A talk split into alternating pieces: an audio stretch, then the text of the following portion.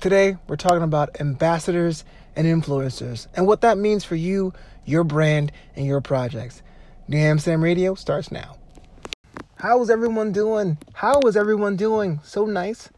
I had to say it twice. You're listening to New Amsterdam Radio, powered by KnewAmsterdam.com.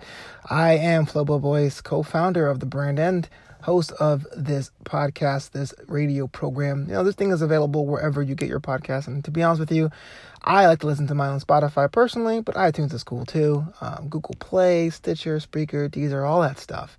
Uh, also, uh, tell a friend about the show. You know, we're available globally, universally. Um, the more people you tell about it, the more good juju will come your way.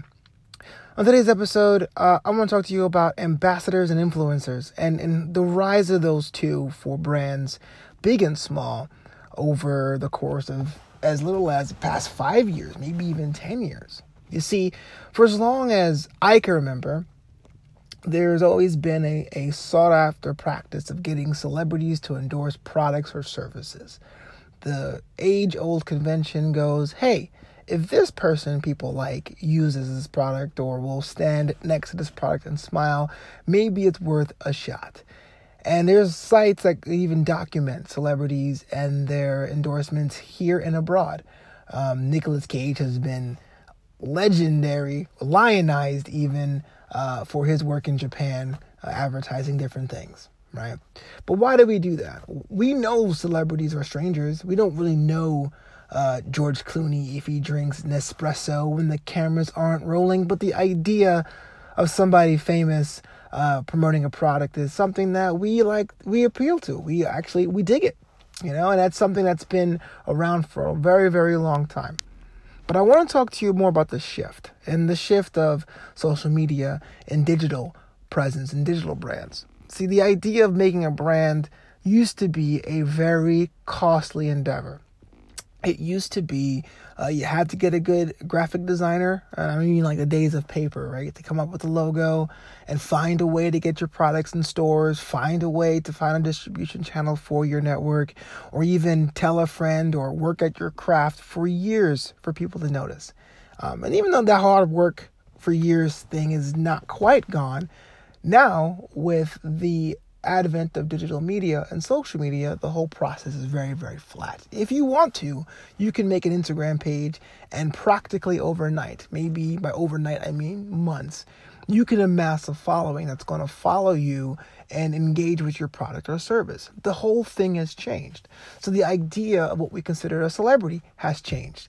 Uh, we don't just go to a movie anymore and, and watch Tom Cruise or Will Smith because, frankly, there are many different ways to consume a movie, right? Uh, the dollar theater, uh, streaming sites, Netflix, your own best friend made a movie on his cell phone over the weekend. So there's less eyeballs um, watching more and more different kinds of media and consuming different kinds of media. So the idea of celebrities kind of come down to earth a bit.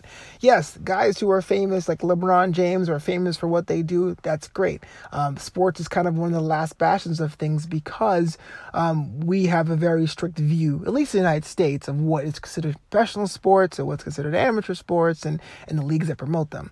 But everything else, dancers, uh, comedians, um, actors. There's not just a one place. There really isn't an A list anymore. And we see the advertising mechanic of getting people of influence to advertise your product or service is changing as well. Here is a rise of the influencer which is essentially a micro celebrity, right? But influencers have their own divisions, nano, micro, and all that. I'll get to that in a minute. But an influencer is somebody that has a following, that has a highly engaged following, that may not be on the same level as a celebrity, but is more or less willing to, to promote your brand or promote their own brand. Because to be honest with you, an influencer begats more influencer work, right? I can say, I'm an influencer. And as long as I can document that my followers are highly engaged on a subject, then boom, that can get more work and more contracts and more advertising posts. But an influencer takes uh, their own social goodwill, if you will. And by social goodwill, I mean there's a difference between putting on a flyer for a band and say, come to the show, um, than if I was your friend who always seem to to know about the up and coming music scene of a particular city. I just I know everything about Austin, Texas based rock and roll. And I say, hey man, there's a new band called the Bleeding Toes. I'm dying to go see. Come check it out. Now you may not go, you may not engage fully, but then that band is definitely on your re- on your radar. You have been influenced by my goodwill, my cachet of being knowledgeable in the specific subject. And brands are usually exploiting that now. Even bigger brands. You see everyone search out people of different spheres of influences for their work or message. And for a long time, the, the magic number for an influencer was 10,000. If you had 10,000 engaged fans uh, following you on a particular subject, this was considered uh, a celebrity in the social media world. And those who were the first to hit 10,000 can make a good living becoming an influencer, advertising for certain brands, going out and speaking on subjects that are near and dear to them. And that was great. I was that was something that was beginning to be easily documented in textbooks and marketing seminars all over the world. But then what happens again? Another shift.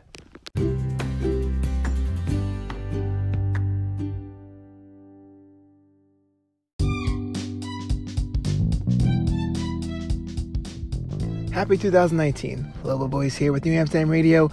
New Amsterdam Radio was looking to do big, big things this year, but we need you to be a part of it. Make sure you log on to knewamsterdam.com. That's K N E W, Amsterdam.com. Use promo code radio and get 30% off your order. That's right. New Amsterdam Radio is powered by knewamsterdam.com, and that is powered by you.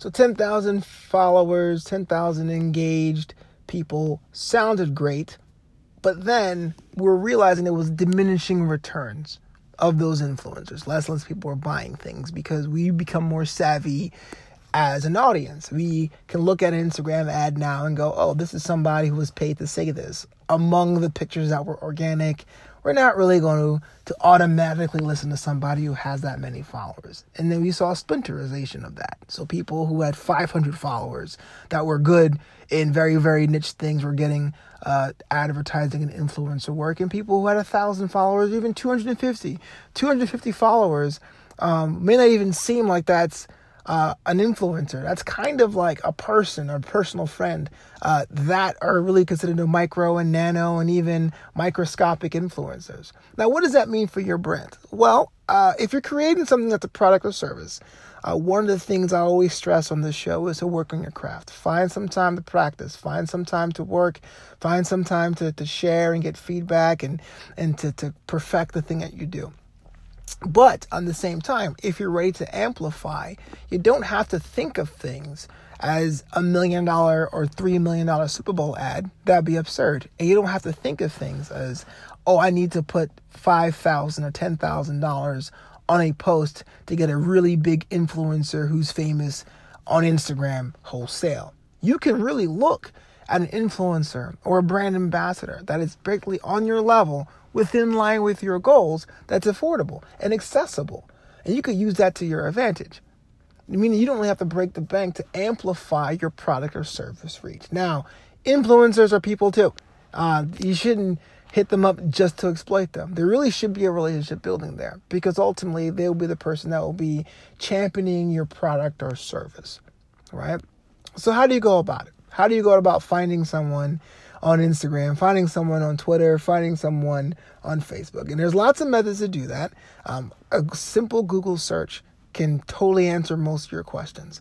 But the thing I will tell you uh, that I said it can benefit is there is a bit of a long play there. You cannot expect someone to say, Oh, I saw that one message you sent in my DMs yesterday about working together, let's do it. It can happen. But sometimes someone may be so into their own uh, business, into their own in, uh, clients or servicing. It may take some time to get back to you. So play the long game. Email things, email products, offer samples of your product to really say, hey, look, it's really high quality. I want you to be a part of it if you're interested. Uh, all I ask is a review. All I ask is a shout out. Uh, that depends on what you're looking for.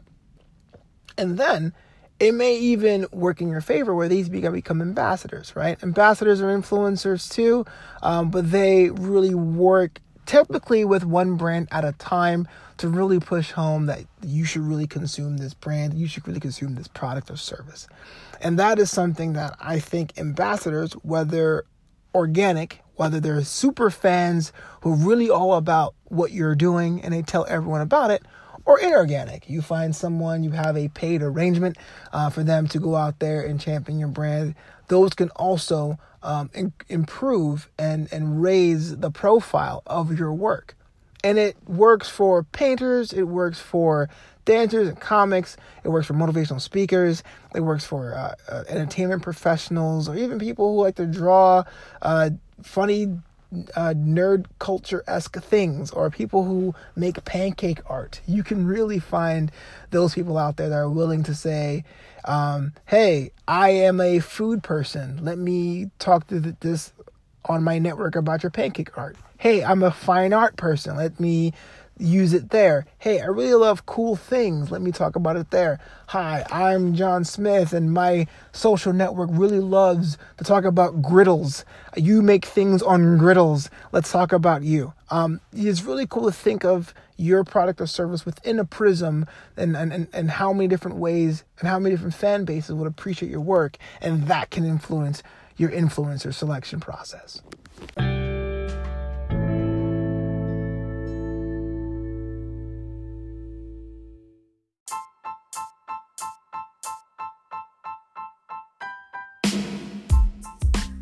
That's all the time we have today for this edition of New Amsterdam Radio. New Amsterdam Radio and the website knewamsterdam.com are available on the interwebs.